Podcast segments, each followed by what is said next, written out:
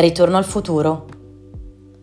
Colin Crouch, politologo britannico che ha insegnato per molti anni all'Istituto Universitario Europeo di Fiesole, descrive la storia della democrazia come un arco. All'inizio i cittadini erano esclusi dalle decisioni politiche. Poi, durante il Novecento, essi sono riusciti sempre più spesso a determinare i loro destini collettivi attraverso il processo elettorale, dando vita a partiti di massa che rappresentavano gli interessi dei cittadini nei governi.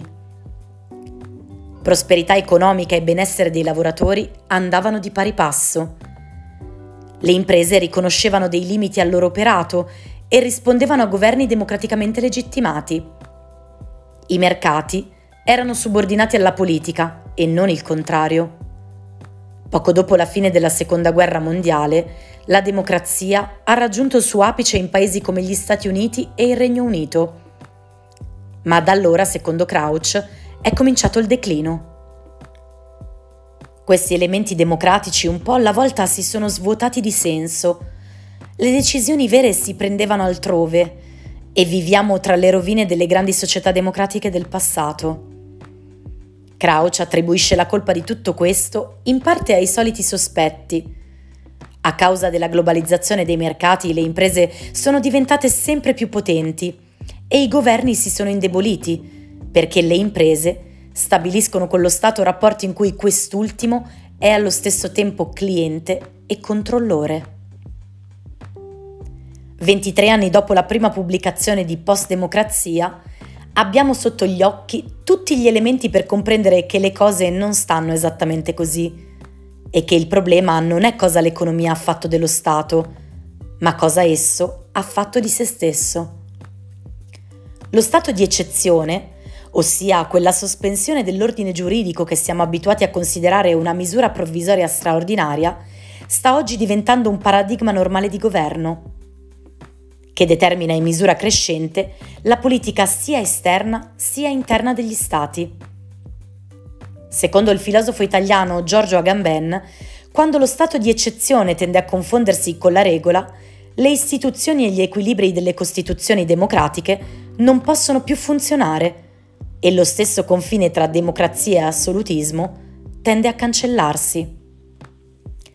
Se i provvedimenti eccezionali sono il frutto di periodi di crisi politica e come tali vanno compresi sul terreno politico e non su quello giuridico costituzionale, essi vengono a trovarsi nella paradossale situazione di provvedimenti giuridici che non possono essere compresi sul piano del diritto e lo stato di eccezione si presenta come la forma legale di ciò che non può avere forma legale.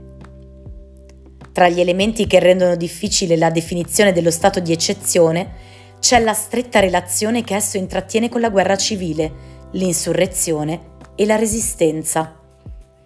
Il termine, infatti, è comune alla lingua tedesca come Ausnahmezustand, letteralmente stato di necessità, estraneo alle dottrine italiana e francese, che preferiscono parlare di decreti di urgenza.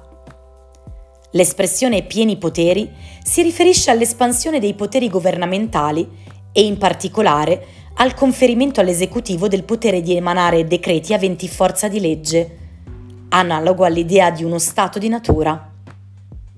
Si tratta di una dittatura costituzionale che si propone di salvaguardare l'ordine delle versioni popolari e che rimane prigioniera del circolo vizioso per cui le misure eccezionali che servono a difendere la Costituzione democratica sono le stesse che conducono alla sua rovina. Per questo motivo, nel progettare l'attuale Costituzione, si discusse la possibilità di inserire un articolo che così recitava. Quando i poteri pubblici violano le libertà fondamentali e i diritti garantiti dalla Costituzione, la resistenza all'oppressione è un diritto e un dovere del cittadino.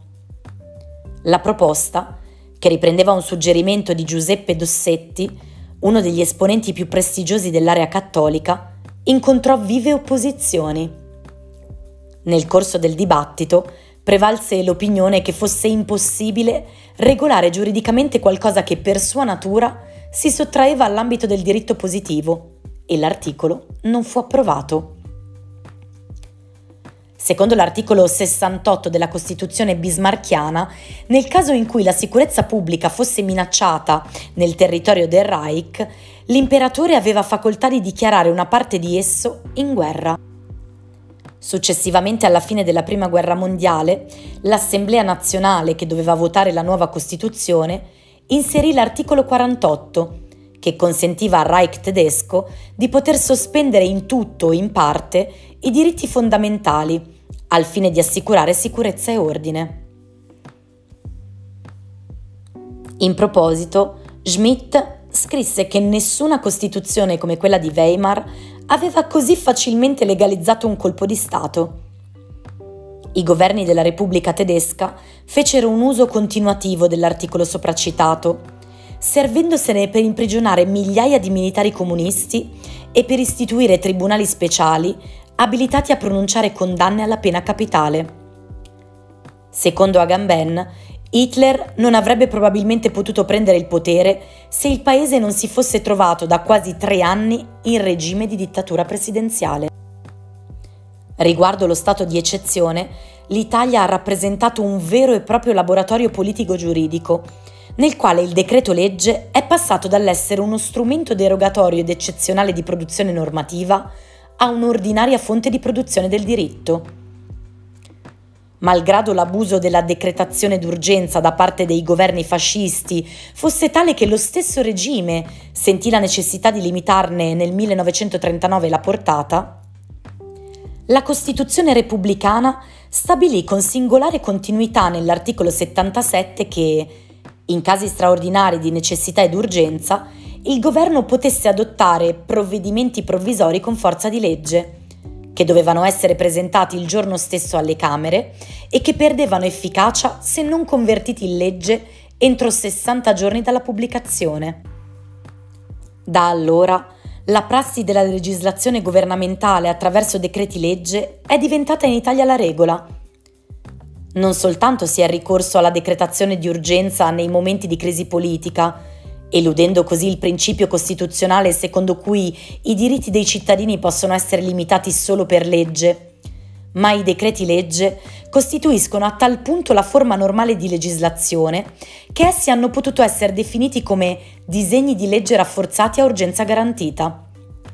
Ciò significa che il principio democratico della divisione dei poteri è oggi venuto meno e che il potere esecutivo ha di fatto assorbito, almeno in parte, il potere legislativo.